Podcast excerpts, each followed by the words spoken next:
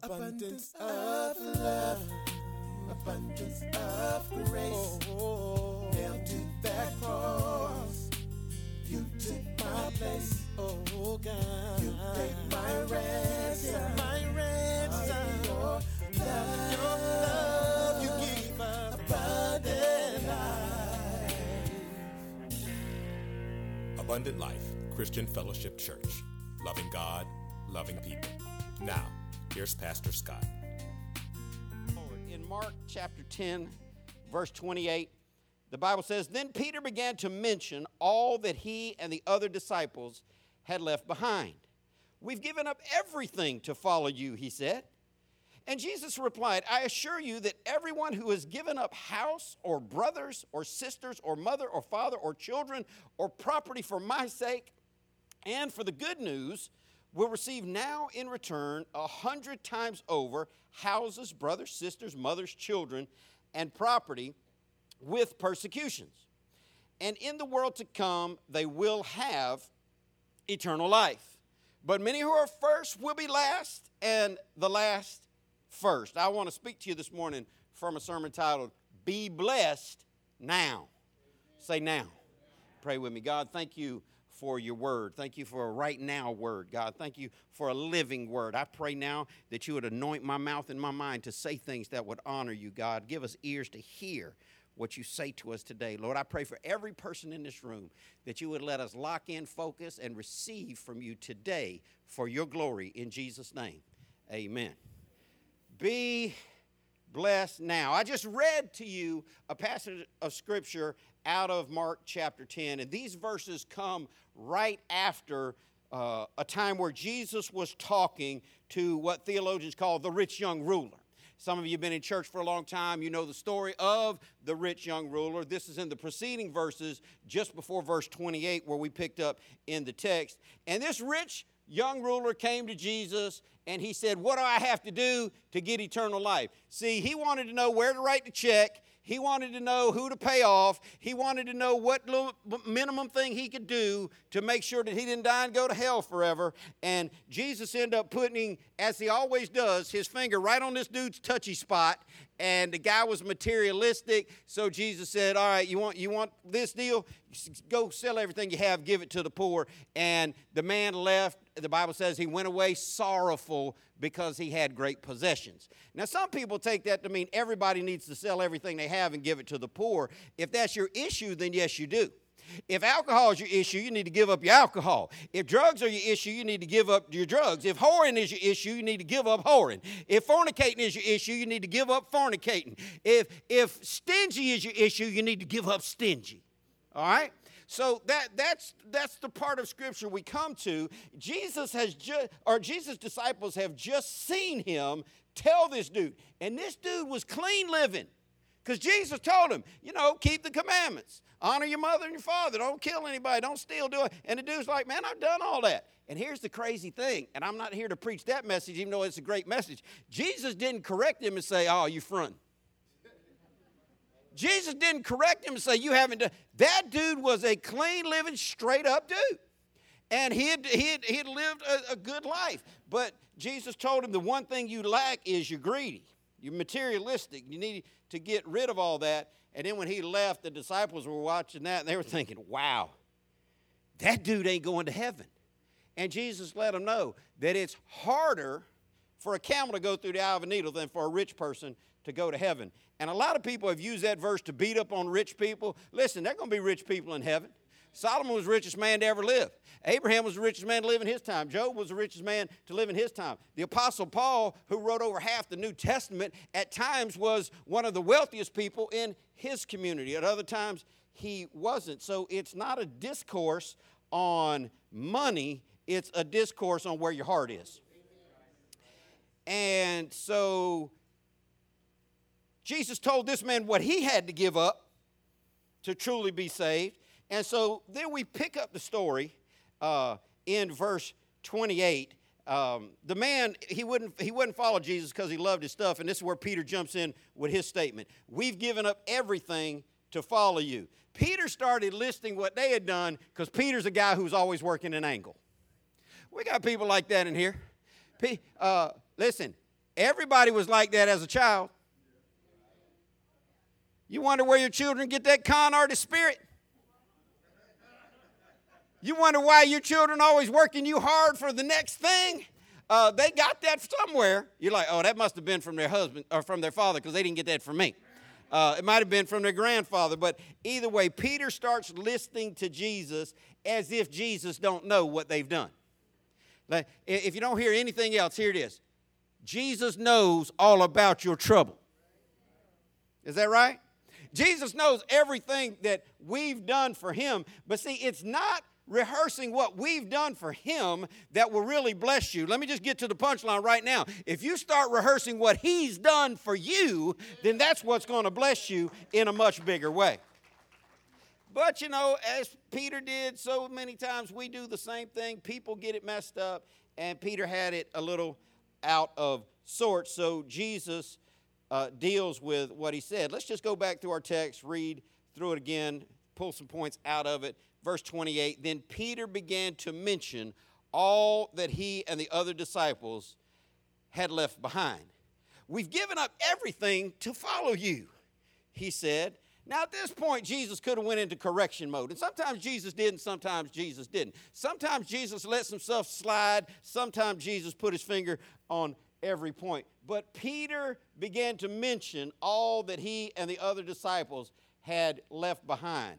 I heard, I've heard this so many times, and I know some of y'all get mad when I bring correction to your favorite preacher. Listen, the truth's the truth, anyhow, uh, and everybody can be wrong.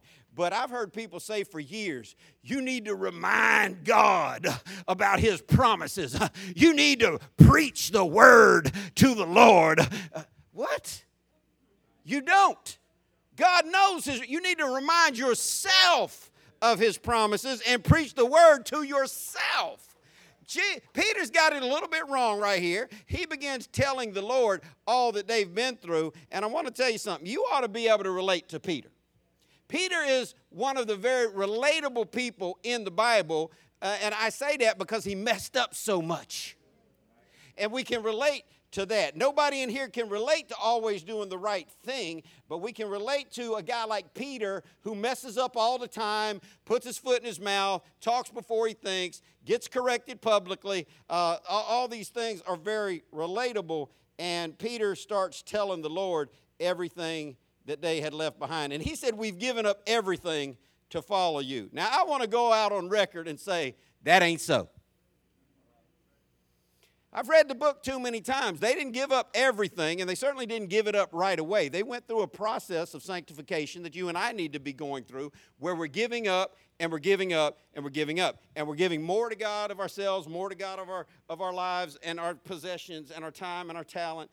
And He tried to make it bigger than it really was. Don't become a martyr in your mind. Peter ended up being a martyr. Peter died for his faith in Christ. Peter loved the Lord so much and had grown so much. Uh, he went from being a timid person in his faith to uh, that denied Jesus three times, even pronounced a curse on himself, saying that I don't know that man at all, uh, and, and cursed a little girl out for saying that he knew that guy, Jesus. He went from being that guy to dying for his faith and loving Christ so much, he said, I don't, I'm not worthy to be crucified the same way my Lord was crucified, so hang me upside down. And that's deep. We mess around in this generation and say, I'm just going through so much persecution. They laugh at me in school because they know I go to church. Hey, that, that, if that hurts your little feelings, then toughen up, Chuck. You, you, you worried, you worried you got your boss passed you over for a promotion because you don't laugh at his dirty jokes. Listen, th- th- there's forms of persecution that we go through in 2019, but I've never met anybody who died for Christ. It's still happening. They're still executing Christians around the world. We just live in a country where it's not happening yet. Keep, keep watching, keep living. Keep looking at how they're eroding the fabric of uh, Christians, keep keep watching. And listen, it may just be your favorite political party that is anti-God. Sometimes I have to get a drink. But Peter ultimately did give up everything. At this point, he was probably not as far along in Christ as he was in his mind. He became a mind martyr. Don't fall into that trap. Don't sit around rehearsing all the woe is me. I've done all this for the Lord. I, I just, I, I, and they never even recognize me. Pastor ain't been to my house. I ain't, I've been to three houses in this whole room. I'm one human being. Uh, people, people get mad. They leave. The, people get mad. They leave the church. They were like, "I missed four weeks, and pastor never came to check on me." Well, you're the one that missed. I was here. We met here. I'm not the one that switched up. You didn't come check on me. I'm the, I'm the, I'm the, I'm the single dad raising two kids with a broke back and a broke neck. People get martyred up in their own mind and, and, and then they start acting like they've done more for God than God has done for them. I want to I want to remedy that this morning, and I want some of us to agree that God has done more for us than we'll ever do for him. He's given up more for us than we'll ever give up for him, and he's been through more for us than we've ever been through for him. But Peter, he's working an angle because he just saw this solid together dude who lived a really clean life get turned away and told you ain't going to heaven. And he's like, Yeah, but what about us? We've done all this stuff and we've given up everything to follow you.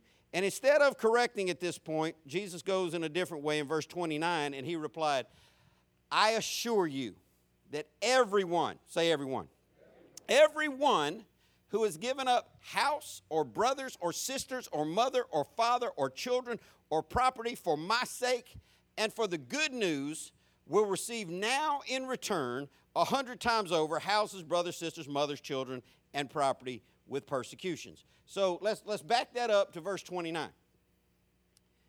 So Jesus replies to Peter, and he could go one way, but he goes to the heart of the issue, and he's like, Look, I hear everything you're saying.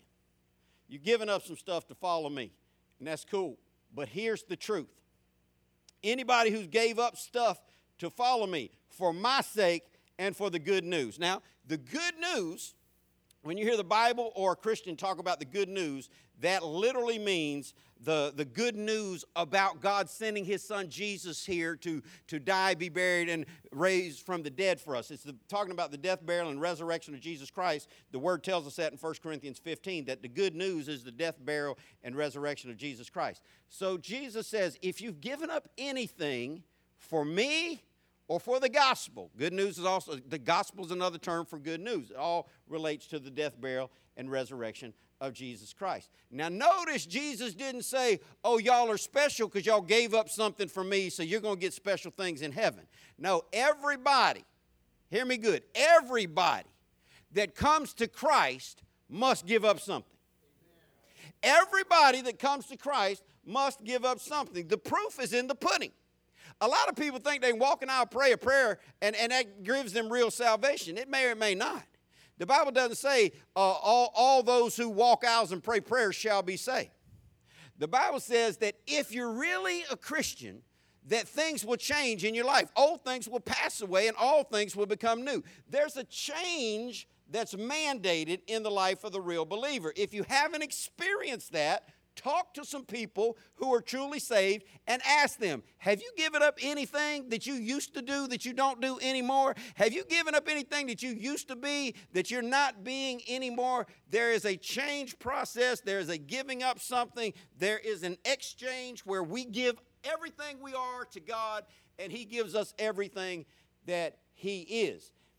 And Jesus brings this assurance to His disciples and lets them know if you gave up anything for me, or for the gospel, there, there's a promise to you. But look what the things that are being given up. Giving up your house. But that's pretty deep. You don't want to be homeless. Uh, giving up your brothers or your sisters. That's pretty deep. Because even the Smiths and the Jones will tell you, y'all, y'all, y'all fight all y'all want to, but y'all better not mess with my brother or sister. We can fight with our own brothers and sisters, but don't let nobody else mess with them. He, he's reaching into the, the most important things and relationships that we have mother or father, children or property. He's naming off all the. He's not asking for pocket change. He's not asking for a little dabble, do you? He's hitting the biggest things and relationships that we can possibly have. He said, I promise you, anybody that's giving up this stuff for me or for the gospel, verse 30 says, will receive now in return, comma.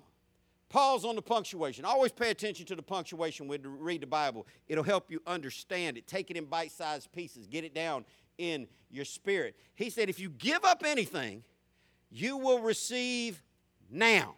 Say now. You will receive now in return. There's a right now return for following God. There is a right now return for giving stuff to God. There's a right now return, and you need to get a right now mindset because too many people are holding on for life to get good in heaven, but there's a right now good thing coming your way if you will do what God tells you to do. This is a right now promise. Most people that are saved at all live in misery in this earth and, and just and, I've had people tell me, How you doing, Sister Maybe? Well, I'm hanging on. Just waiting on Jesus. That's no right now return. That's misery. That, that, that's gloom, despair, and agony on me. That, that, that's, that's not what God saved us for. He said, You will receive now in return a hundred times over.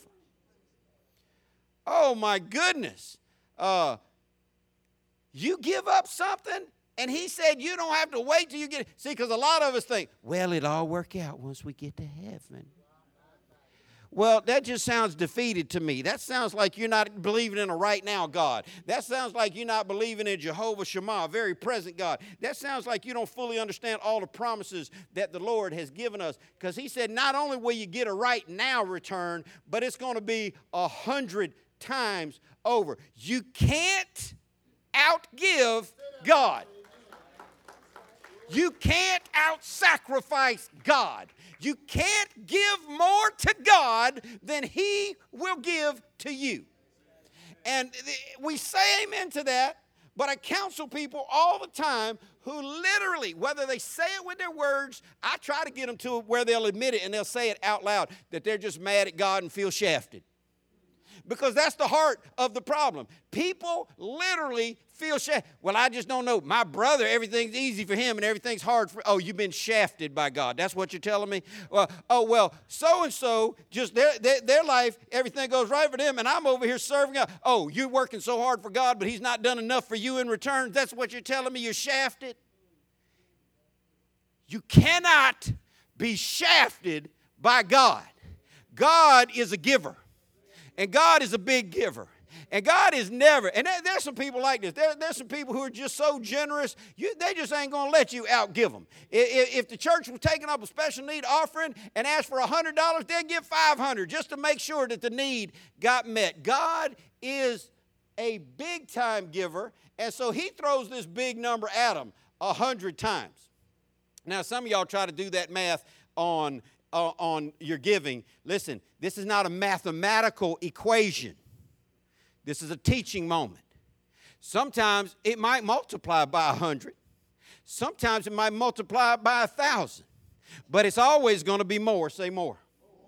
He said, You'll receive now a hundred times over.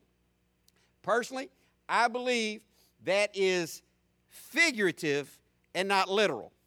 I've seen liars on TV try to make it literal because they want money from little old people. They want money from somebody sitting at the house, desperate, don't know how to pay their rent, and then they'll come on TV and say, uh, "God promised a hundredfold blessing. If you give a thousand dollars today, a hundred thousand dollars to show up in your account." No, it don't say that. And listen, don't give money to these liars. They, they're, they're just there trying to steal from you. The Bible says on the first day of the week, you should bring 10% of every penny that comes your way into the storehouse, the place where you worship God and distribution is made to people who care, not to somebody flying around in jets and driving around in limos. Anybody who's got a $30,000 suit don't need to be preaching the gospel, they need to be hucking some product.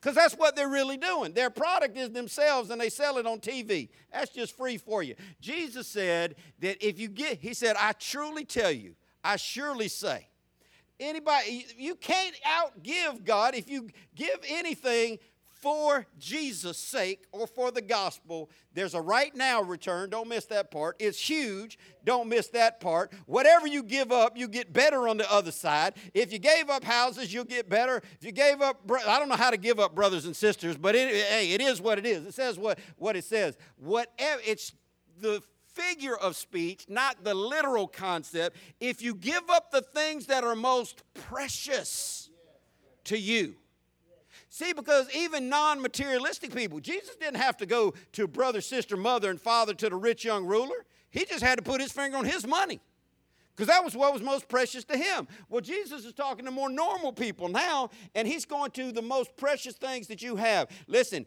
if you love your children more than you love Jesus, you got trouble coming. If you're more concerned about the house you live in than the God you serve, you've got trouble coming.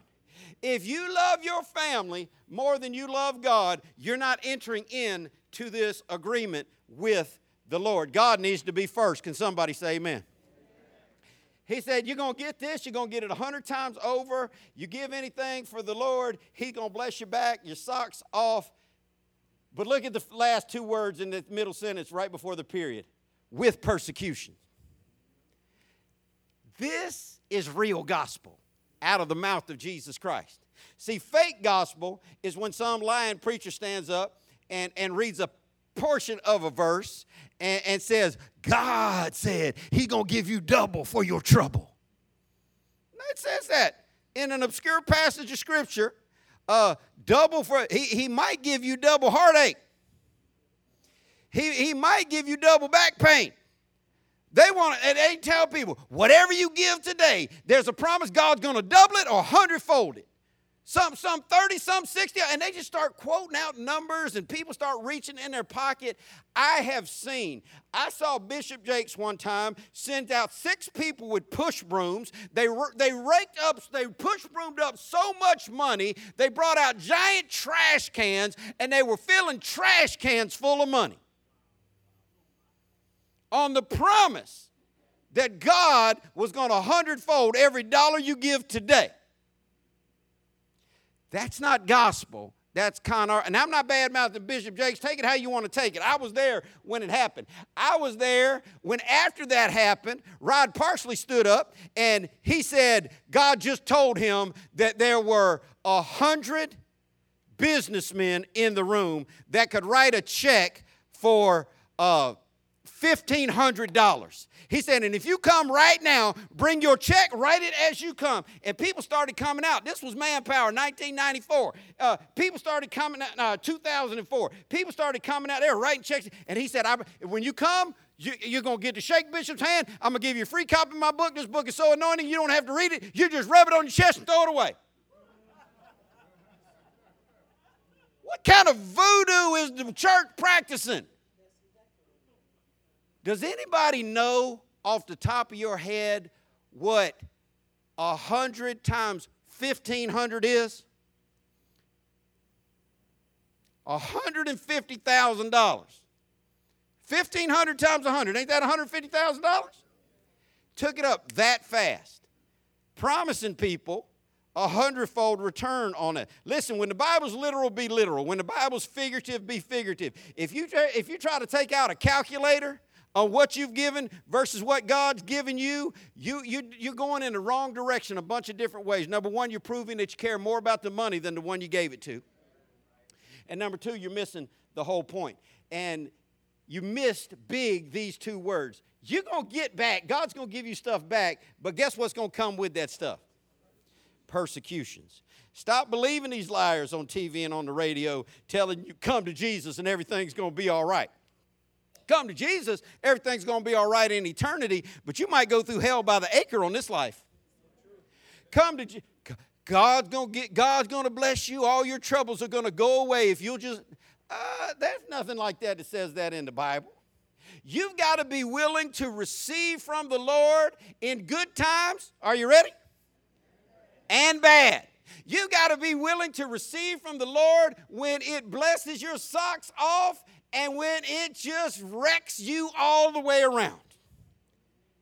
You're always going to have trouble, the Bible says. Christianity is not a cure all for problems. No matter what people on TV say, Christianity is about having a relationship with the only true God that there is so you can have peace in this life and heaven on the other side. There's going to be problems. Listen, I want you to get this. I want you to get this. There's problems even in blessing. See, pe- people that have always been poor, broke, and struggling, they don't understand that. They just believe if, if, if they had a bunch of money, that all their problems would go away. Now, the more money brings more problems. There's always problems. Problems are just different. I've been poor and I've been rich. There's, there's, there's always different problems, but there's always some type of problem. So the real question comes because this all contextually is talking about people who are going to get into heaven, people who have to give up stuff for the Lord. The, the real question comes to say, are you willing to go through whatever you have to go through to get to where you want to go to? Did you get that? Are you willing to go through whatever you have to go through to get to where you want to go to? Now, common sense, logic would say this How much would you give up to escape hell? How much of what you have would you give up to miss hell? Better be everything. How, how much would you give up to have a real, active, growing relationship with the one and true living God? That should be everything. But know this it is not a free pass against trouble. People sitting back where I just don't understand why. I did everything right. I raised my kids in church and now they're all out there acting crazy. I don't know why my marriage is blessed. And just, I don't know why, I don't know why, I don't know why. What that tells me is they don't have a clear understanding of Scripture and they think that God is some type of genie in a bottle that if they just rub it the right way, all their problems will go away. That's not what Christianity is. Jesus said, You'll always have trouble as long as you're in this flesh. We're not looking for a trouble free life. We're looking for a God blessed life. We're looking to have our mind follow along with what the Word has to tell us. But I need you to understand you can't outgive God. I've had people tell me that. We, people, we start talking about offerings and giving and stuff. And I've had people tell me, well, you know, Pastor Scott, you just can't outgive God. And I'm thinking, I ought to pull your tithing record to see if you're even trying. Most people are not even trying. Most people aren't even doing the minimum. But we need to understand that there's right now blessings. They're bigger than what we give up. It's, it's not a hall pass from all trouble because even in your blessing, you're still going to have things that you have to go through. So you get the right now 100 times with persecution. And, and means what? There's more. In the world to come, they will have eternal life. Now, that right there is worth it all. I had a preacher tell me one time, don't get saved just so you can miss hell. And I've never, I've, it's never made sense to me. I'm 50 years later, I'm still thinking.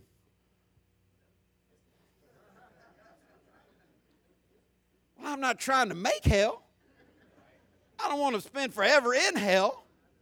I mean, I'm trying to do what I have to do to skip hell. The big news, the, the bigger picture, because whether you live 50, 100, 150 years on, on this planet, eternity is longer. Can we agree with that? The, the, the big life starts when we close our eyes on this side. Eternity will begin for us when, when we open our eyes in the next life. And in the world to come, people who have given up things for God have eternal life. Now, we're a Bible teaching church. The Bible is our only book for truth, uh, pure truth, unadulterated truth. We, we, we, we study a lot here. I, I want to try to see if anybody can figure this out based on years of studying together. If the people who give up stuff, houses, brothers, sisters, mother, children, property, if people who give up tangible things get right now blessing and eternal life, let's just focus on the eternal life. If people who give up stuff get eternal life, what happens to people that don't give up anything? Do they get eternal life? Can't be. This, the, the biblical law of inference infers here that there, these blessings are specific to the people who give up stuff. He's telling you the people who are going to get eternal life, they're the ones who had to give something up. Listen, you're going to have to give up something to come to God. Everybody that comes to God has to give up something. Some people will and some people won't. Some people do and some people don't. Some people will make heaven their home and some people hell will be their portion. And you got to decide where you want to fall in on that list. But I don't want you to be one of these Christians that just thinks that you got to struggle through every day on this planet just to get to heaven before you can start receiving your blessing. I want you to understand there's a right now blessing promised to you, and you need to start walking in faith for your right now blessing. Stop being critical every time you have to give up something for God and just understand God's going God is a giver. God, God's going to repay me a hundredfold. God, God's going to give me a right now blessing. Doesn't matter what I have to give up for Him. It's better to do it than, than to not do it because I can't outgive Him to begin with. Rid yourself of you're getting the short end of the stick. Let me tell you something. If you go into business partnership with a human being, you might get the short end of the stick. If you go into a covenant relationship with the Lord our God, you will never get the short end of the stick. You'll always be the blessed one. He gave up everything to get you. If you ever really get that down on the inside, you will need someone to encourage you to read your Bible daily. If you ever get that down on the inside, you won't need someone to tell you you have to pray every day. If you ever get that down on the inside, giving tithes won't even be an issue. You'll be wondering how much offering above the tithe you can give. But this is what I need you to understand. The blessing is not just for heaven because too many Christians, they're just holding on. They're just barely making it. They're just thinking that life's just meant to be hard and a struggle, and, and I'll be okay once I get to heaven. God told me to tell you this today. You can be blessed now. You can be blessed now. Our website address is ALCF. If you've been here more than twice, you ought to know what those letters, really long name. ALCF now.org. ALCF now org. I want us to understand that there's stuff that the believer can have now. Certainly, the big thing is eternity, but there's blessing that we can have now. If you're saved and, and you know heaven is going to be great, but God wants this life to have blessings in it as well. Blessings with persecution, not a bed of roses, not, not uh, always on the top, and that's why these cliches have wrecked the church. These cliches people tell, they, they've taken away true theology. We've, we traded in Bible for cliches to where when I ask people how they're doing, listen, please don't, don't, don't answer me this way. If I ask you how, how, how you doing? That, see, that's just going to drive, that's going to be like nails on a chalkboard to me. Uh, now, if that's how you're feeling and you're living that, then cool. But if I know you're busted, disgusted, and can't be trusted. If I know you're struggling on the bottom, if I know everybody in your family's acting crazy and calling you to pull, pull your wig out and buy new weave, if I know, that was funny. If I know, don't give me some, oh, I'm the head and not the tail, always above and never. You ain't always above. And you've been beneath this week. Well, I'm just trying to quote the scripture to step into it. Listen, you can quote, I'm a hamburger. I'm a hamburger. Uh, that ain't going to make you a hamburger. Quoting scripture that you don't live ain't going to step you into it. There's blessing now, there's blessings in the life to come. Too many people aren't getting that reality. And too many people think, well, life's just meant to be hard. but heaven will be okay. I want you to know you don't have to get to heaven to start enjoying your life if you're a believer. If your life is just always horrible and never filled with blessing and joy, you're doing something wrong. If you're like, now I'm not saying you won't go through, I'm not saying there won't be persecution, but if there's no joy, if there's no blessing in it at all, then you're missing something very vital. God put us on this earth to bring Him glory, to be salt and light. And, and the brighter we shine, the more glory He gets. The Bible says it is our Father's good pleasure to give us everything. God wants us to be blessed so we can tell people, I'm blessed because God blessed me. A lot of people won't come to church because they already been to church and they didn't like what they saw. A lot of people won't come to church because they think that church is a reflection of you.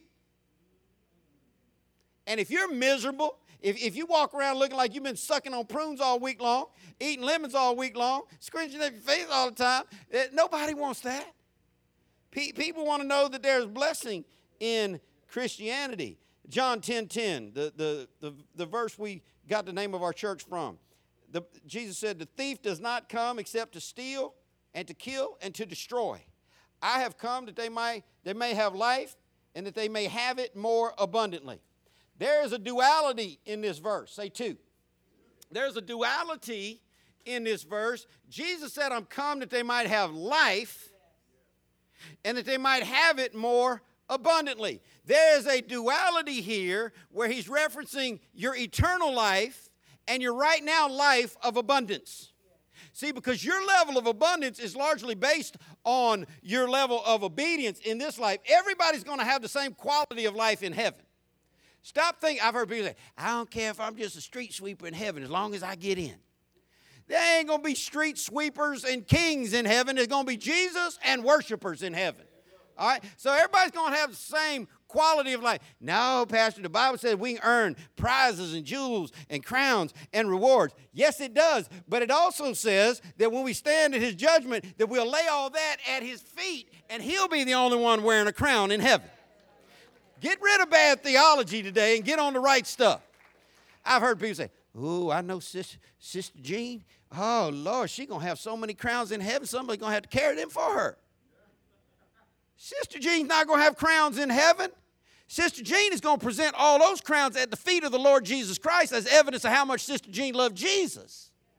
But the, the quality of life in heaven is going to be heaven for everyone. So he's talking about this duality of life here and life there. Life there, that's the life.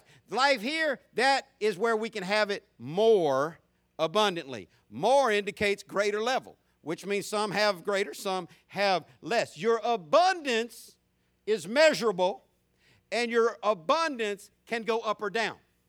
The life that you live on this earth can go up, it can go down, but you got to learn how to tap into this abundant life that Jesus is talking about. Because here's the reality God didn't just save us so we could go to heaven one day. That's not the only reason God saved us. God didn't just save us so we could go to heaven one day. If that be the case, we'd already be there. If the only reason God saved you was to take you to heaven, what are you still doing here? God has a bigger plan for us other than just getting us to heaven. He, he would have took us then. He wants us to live a blessed life now so that we can give him glory. It don't give God any glory for you to tell people that you're saved and you're having the worst life you ever could imagine. You, you, ought, you ought to give God praise for every good thing he does for you. Listen, there, there, there's more to this life than just getting to heaven. There's more to the faith life than just getting to heaven. Uh, we, the Bible teaches us because of our relationship to God, we have certain privileges. We have access to Him. We, we have things that should take place in our life. And people quote all these half scriptures and, and don't live them and try to make themselves feel better by saying stuff they don't possess. Oh, the Lord owns the cattle on a thousand hills. Yeah, He does, but how's that helping you if you're broke? You call, call JA, tell them that. When they call you, like, five day notice on your lights, could we cutting your electricity off in three days? Oh, don't do that. The Lord owns the cattle on a thousand hills, and He's my Father. Oh, well, excuse me, Mrs. Jones. We're going to leave your life. It doesn't work that way. People quote these cliches, eh, but aren't, aren't accessing these blessings. You got to learn how to access these blessings. Oh, the, the, the Lord possesses all, He's an all powerful God. He got up with all power. And we say these cliches and, and we quote these half verses. Uh, well, yeah, He's all powerful. Yeah, sure He is. They, they, they've got a theological term for that. Omnipotent. Of course, He's all powerful. Of course, He got up with all power. But how does that help you if you're struggling and you're weak? We got to move past what we've heard and step into everything He has for us because He's got stuff for us. The, the psalmist said to rejoice in the Lord and to forget not all His benefits. Now, if I put a microphone in your face right now, if I just started with Elder Jimmy, worked all the way back in the room to Jessica, and I said, Give me the blessings, tell me all the blessings, all the benefits that you have for Christianity. Well, heaven. That's awesome. But that ain't helping you right now. I mean, you, you got to access some benefits right now. Say right now. Ephesians 3:20. The Bible says that he's able to do exceeding abundantly above all that we ask or think. That's right now. That's not next life, that's right now. The Bible says God can do more for you than you could ask or think. So here's what we need to start doing we need to start asking and we need to start thinking. Start asking big and start thinking big. Start believing big and start and start receiving big. We've got to go from talking about it to accessing it. We got to start believing the book because it's not look, they did this thing where they did, did, had it going all around, make everybody stand up, hold your Bible in your. This is my Bible. I am what it says I am. Maybe, maybe you ain't. You got a whole room full of people holding up Bibles, looking at Bibles, lying. I am who it says I am. I have what it says I have. No, you don't. Not most people. Uh, you got to do what the book says do to get what the book says you can get. Listen to Psalm 16 11. The psalmist said, You will show me the path of life. In your presence is fullness of joy. At your right hand are pleasures forevermore. Well, what good would that truth do if you can't experience any of that? What good would that truth do if you can't access any of that? See, the psalmist was accessing these things, not just talking about these things. And I want you to be honest with yourself right now. Don't say it out loud, but because I don't want anybody to be bragging and I don't want anybody to feel bad. But I want you to think in your own mind are you really walking in the blessing of God? Are you really walking in His divine favor? Are, are, His blessings overtaking you? Is His presence overshadowing you? Do you feel the presence of the Lord everywhere you go? Because it's only in His presence, look at what the verse says. In your presence is fullness of joy. Now let's just be Bible students for a minute. If fullness of joy is found in his presence. If you're not in his presence, guess what you don't have? Okay, fullness of joy. You can have a little bit of joy. You can have transitional joy. You can have a little bit of uptick and downtick. You can be on that Christian roller coaster, on fire for God, down in the valley, on fire for God, corkscrew, twist, flip, throw up, get sick, fall off, never want to ride that ride. Listen, God did not design Christianity to be like a roller coaster. God wants you to set your course and keep your eyes on Jesus the whole way. It's it see this is what happens wrong though. So many times people come in Christ and they just take off on a wild sprint. And they sprint for a couple of weeks, maybe a couple of months, and then they just fall out and quit. Christianity is not designed to be a short series of sprints where you run and stop, run and stop. It is a lifelong commitment. It is a lifelong marathon where you just keep on moving closer and closer to God because it's in His presence that you will really find and have fullness of joy. At your right hand are pleasures evermore. If I had something that you wanted in my right hand, and you really wanted it, and it's here, guess what you got to do to get it? You got to come here and get it. If you want the pleasure that God has for you, God has them. You got to go to God. So many people wondering when God's going to show up in their life, not even how it happens. God said, Draw close to me, and I'll draw close to you. So we're sitting back wondering, well, when the Lord going to show up? He showed up 2,000 years ago on Calvary. He let people weaker than him crucify him. And then he raised himself from the dead so that we can have access to all these things. But we got to draw close to him if we want him to draw close to us. Now, the drawing close to him is difficult because you got to give up some stuff. You can't come to the Lord's table with dirty hands. That's it. You, you, you, you, can't, you can't walk in the presence of the Lord with foulness on you. God doesn't accept that. The Bible says his eyes are too holy as to even look on sin. So, so you got to give up some of your foulness. You got to give up your, your sin. You got to repent of the things that you're doing wrong to get in his presence where the joy happens. See, if you just walked an aisle, prayed a prayer, think you got saved, maybe you did, maybe you didn't. But if you're just out there living far from God, you don't have his joy. If you're just out there living away from God, you don't have you, you, don't, you don't have the pleasure that He has for you.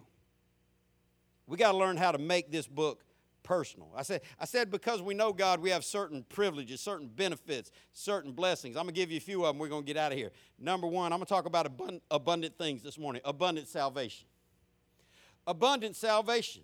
The Bible offers salvation to everyone who will receive it. The Bible says, Whosoever shall call upon the name of the Lord shall be saved. Salvation is abundant in as far as it's open to everyone, but it's also huge to those who have it. You ought not just to say, oh, yeah, I'm saved. You ought to realize, man, I'm abundantly saved. I'm saved from the top of my head to the bottom of my feet. I'm saved from my past and my future. I'm saved from my then and my right now. I'm saved all the way around. Salvation is a big thing. Jesus said that you must be born again. I've, I've had people ask me, and typically it came from atheists, agnostics, non Christians, and Catholics. I was born into the Catholic Church. I was confirmed as a Catholic. I, I went through catechism. Uh, they, they taught me about the Catholic Church, and they let us know we're not those born agains. And I've had lots of Catholics ask me, Are, are you one of those born again Christians? It really got, that, that question got really popular in the 80s because Ronald Reagan was going around telling everybody he was born again. And so that, you know, you hear the president using a phrase that a lot of people didn't use. People started asking, Are you one of those born again Christians? Let me make it clear for you this morning. There's only one kind of Christian that's a born again Christian. You can't get to heaven without being born again. Jesus said you must be born again. So if you call on the name of the Lord and you really are serious about wanting a relationship with God, He's going to give you a big time salvation. Not an up and down, in and out salvation. He's going to give you a salvation from head to toe. Not only abundant salvation, but number two, abundant joy. Say joy.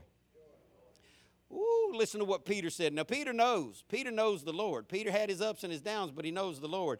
And in 1 Peter 1 8, he said this to us Whom having not seen, you love in whom now you see him not, yet believing, you rejoice with joy unspeakable and full of glory. Now, this, people, I've had people come up to me and tell me about these visions they've seen and that the Lord showed up to them uh, in their bedroom and talk to them. Listen, if that's you, that's you. But I can tell you what, you're not nearly as blessed as the rest of us who haven't seen that because the scripture says uh, you're blessed because you've seen, but even more blessed are those who believe and have not seen.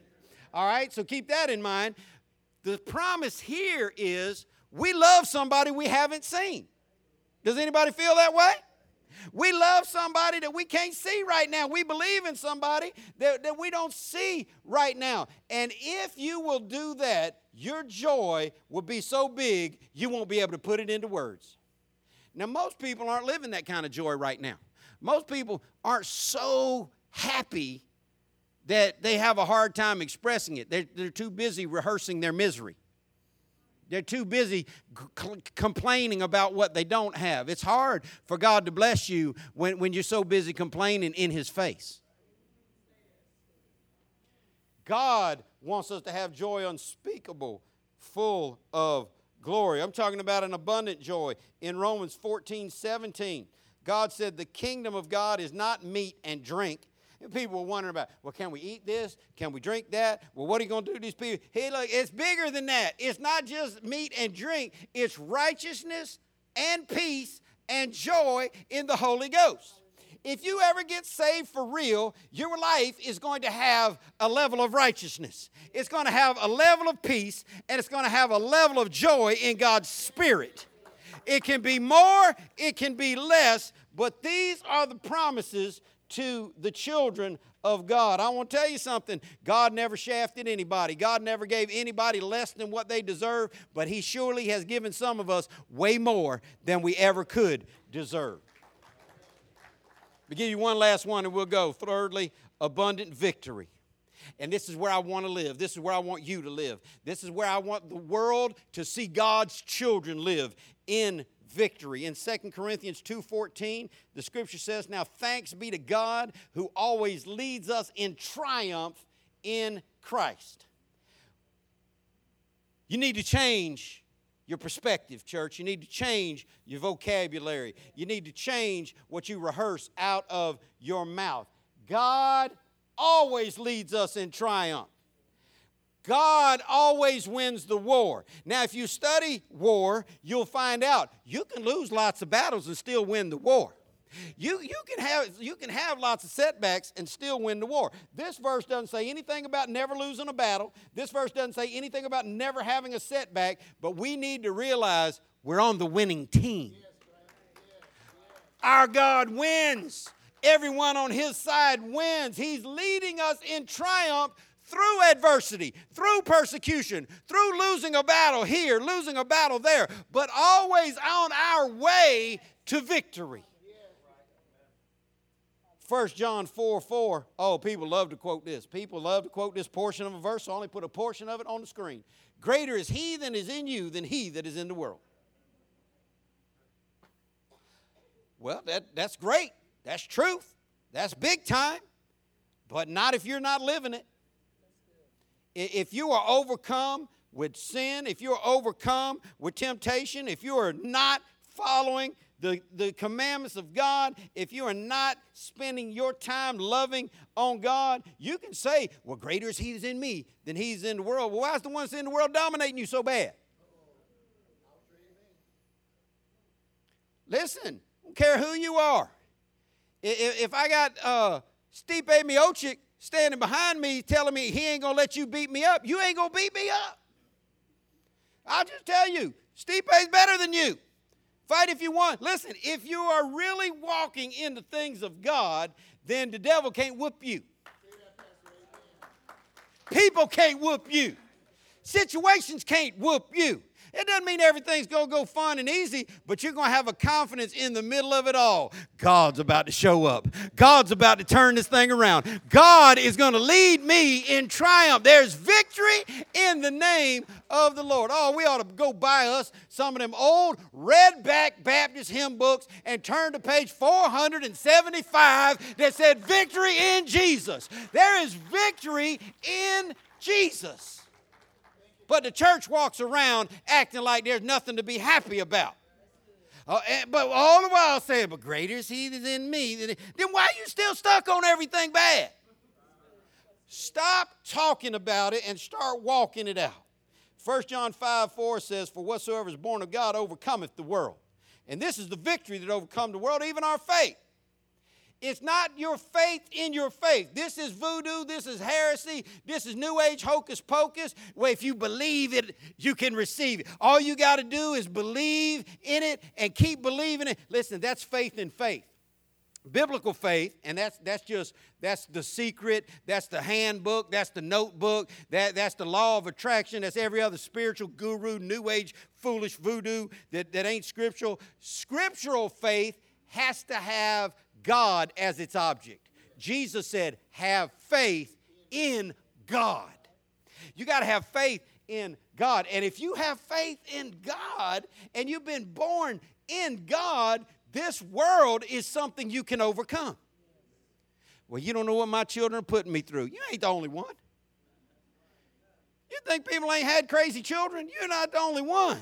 The Bible says the same struggles you go through, your brothers and sisters going through throughout the whole world. The difference is some people are walking in victory because they're staying in faith. They're believing God the whole time. Your faith is not your ability to believe something, your faith biblically is your ability to believe God. Can you believe God for your situation? Then your situation gets smaller. Can you believe God for your finances? Then your struggle gets smaller. You got to learn how to access these truths. Romans 8:37 says in all these things we're more than conquerors through him that loved us. This this this type of life is not being lived out too much in 2019. Woe is me. When I'm going to get mine? Why so hard? Why am I always going through? Well, the reason is because we are not making God our top priority. Because if you ever get God as your top priority, Jesus already promised everything else will fall into place. What did the Lord say in Matthew 6 33? Seek ye first the kingdom of God and his righteousness, and what? All these things shall be added unto you. Everything that you need will fall into place when you get God on top, because the blessing flows from the top down. Listen, conquerors don't wait for life to happen to them, they go out and make it happen. We need, we need, to, we need some get her done folk in this room. We need some my dad is in charge of this whole world folk in this room. We need, I don't care what you say, I know my God is more than enough folk in this room. This is the word of the Lord, but following God is a decision. It's not about quoting some random verses that you never intended to live out. It's about a decision. And if you begin to decide to follow God, you can be blessed right now. You don't have to wait to heaven to get blessed in Christ. You can be blessed right now. You can have righteousness, peace, and joy in the Holy Ghost right now. You can have an abundant life right now. You can have His benefits right now. If you begin to follow God, you can walk in all that right now and you can live out the verse I read to you earlier, Psalm 16 11 says, You will show me the path of life. In your presence is fullness of joy, and at your right hand are pleasures forevermore. This don't say in front of the TV is fullness of joy. This don't say following your hobby is fullness of joy. This don't say your family, your children, your job, your career, your, your, your hidden agenda. That, it's in God. It's getting closer to God. It's drawing closer to Him till He draws so close to you that you can just smell the atmosphere different. You can just feel the atmosphere different. You can just know that God is so real in your life, then it'll make your troubles look less and less. The hymn writer said, The things of earth will grow strangely dim in the light of His glory and grace. When you get God on the front page, you start seeing all these other things as little things. And you stop letting the devil torture your mind thinking that these are the big things. Those aren't the big things, those are the little things. Heaven and hell is the big thing, God and the devil is the big thing. What you're going to do with the truth, that's the big thing. So here's my question Are you full of joy? Are you walking in the blessing of God? Listen, we got an opportunity to make an impact for Christ in this life. We've got an opportunity to bring God glory in this life. Listen, this is the only chance we'll ever have to live by faith. The Bible says it's impossible to please God without faith. We won't be living by faith in heaven, we'll see Him face to face. This is our only opportunity to have a faith walk. This is our only opportunity. Today is the only day that we will have to have an opportunity. Now, we've been talking about it all week long. Tomorrow, uh, my, my son Jake turns 18 years old. And, and so we've been, amen. And so we've been all week long. This your last weekend as a minor. I told him yesterday, this your last Saturday as a minor.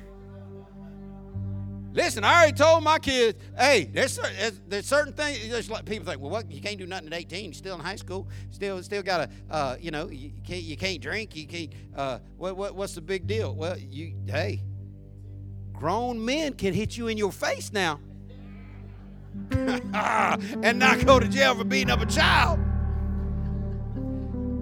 But we've been talking all all week long about oh, this your last Friday as a minor.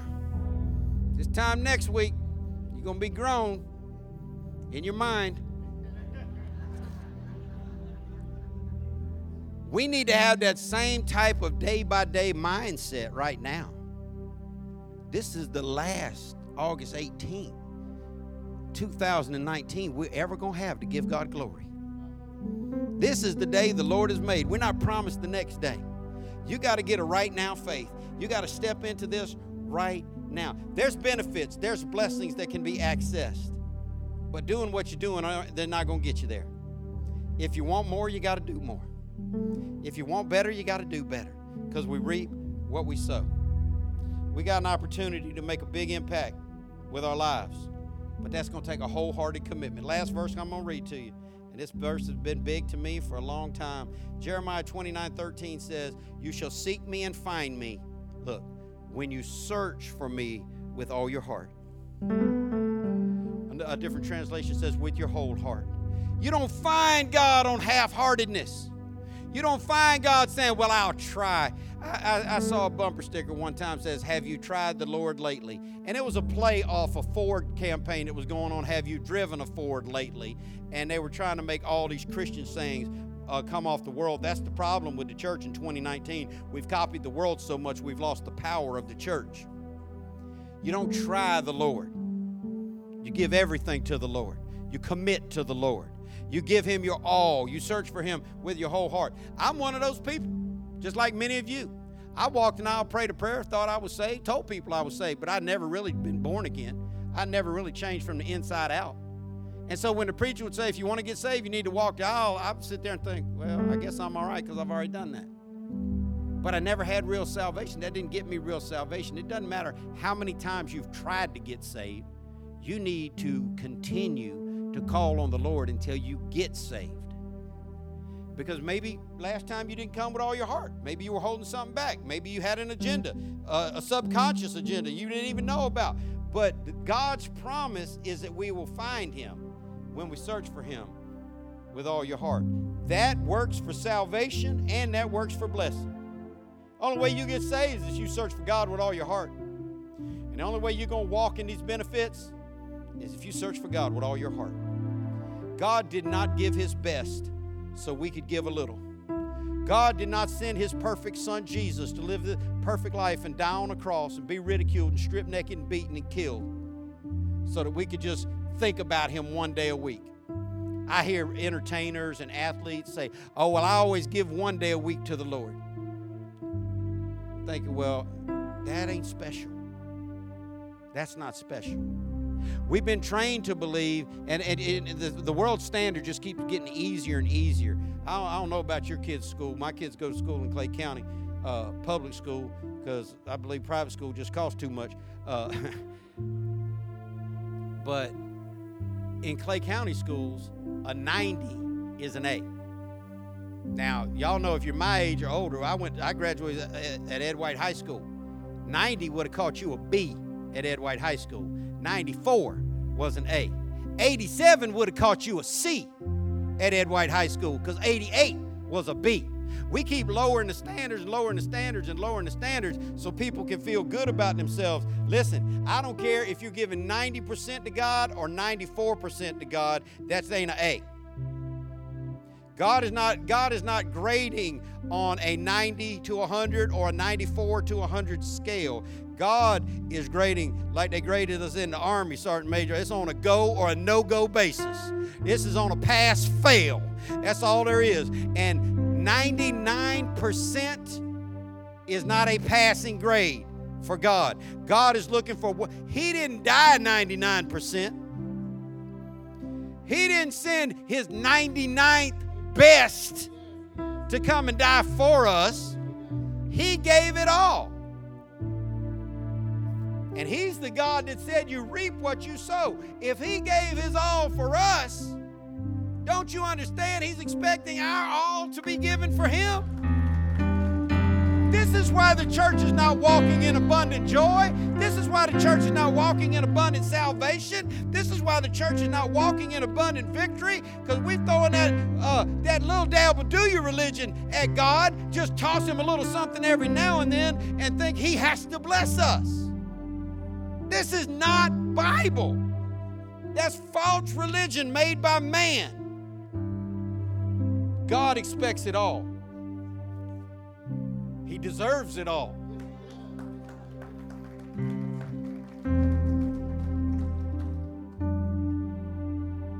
And in his greatness, even though he deserves it all,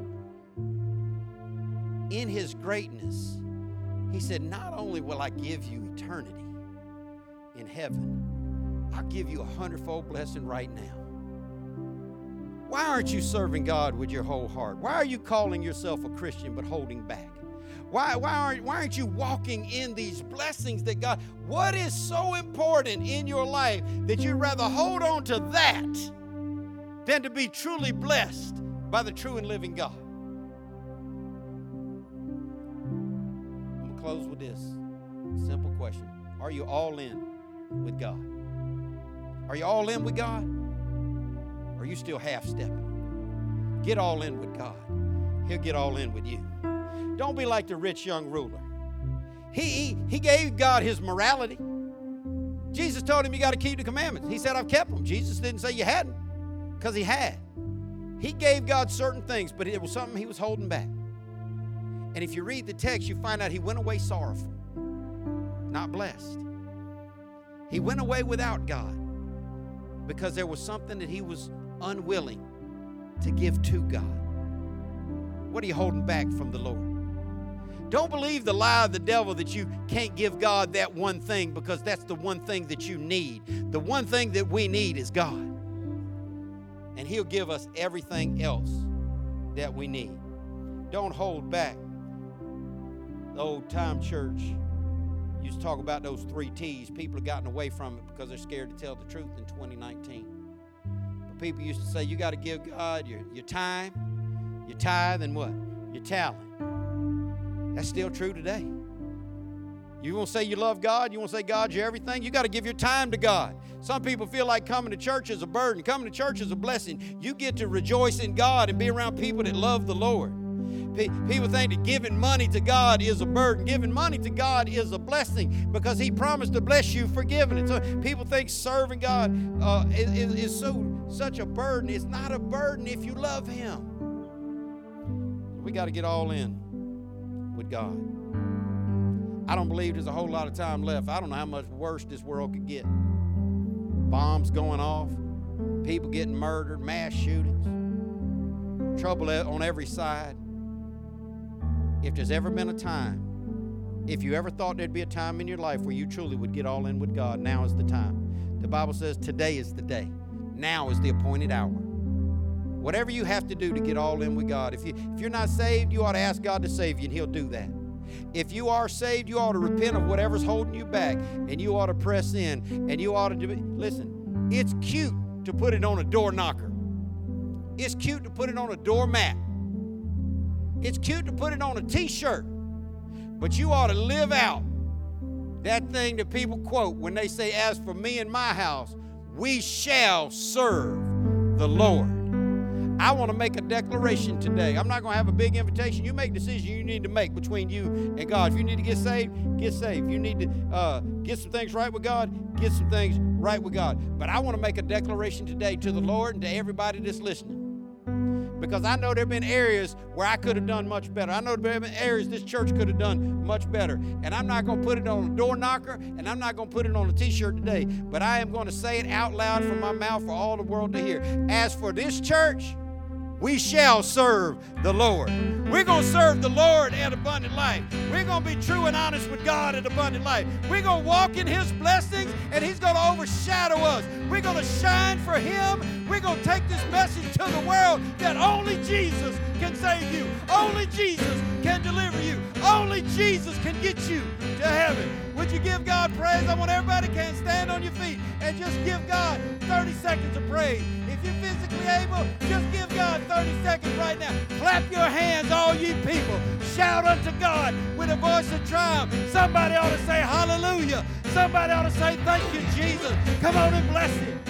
Hallelujah. Hallelujah. Hallelujah. Hallelujah. Pray, pray with me, pray with me, pray with me. God, we love you and we thank you for loving us. God, we choose your way today. We recognize you as the only true God, and we thank you for giving to us. And right now, we pledge our all. We're all in with you, God, and we know you're all in with us. Thank you for blessing. Thank you for joy. Thank you for peace. We receive everything that you have for us, and we lay everything we have at your feet freely and willingly because we know that you are God alone and there's nobody like you. Thank you for loving people like us. Thank you for saving people like us. Thank you for filling us with your spirit, God. We love you. We thank you, God. We give you everything in Jesus' name. Amen.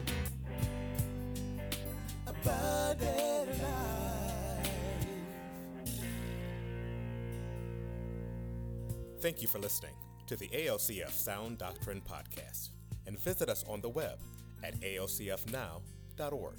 Your financial support for this ministry allows us to share the gospel around the world. Your support is greatly appreciated. If you would like to give a donation, please go to alcfnow.org. Abundant Life Christian Fellowship Church, loving God, loving people.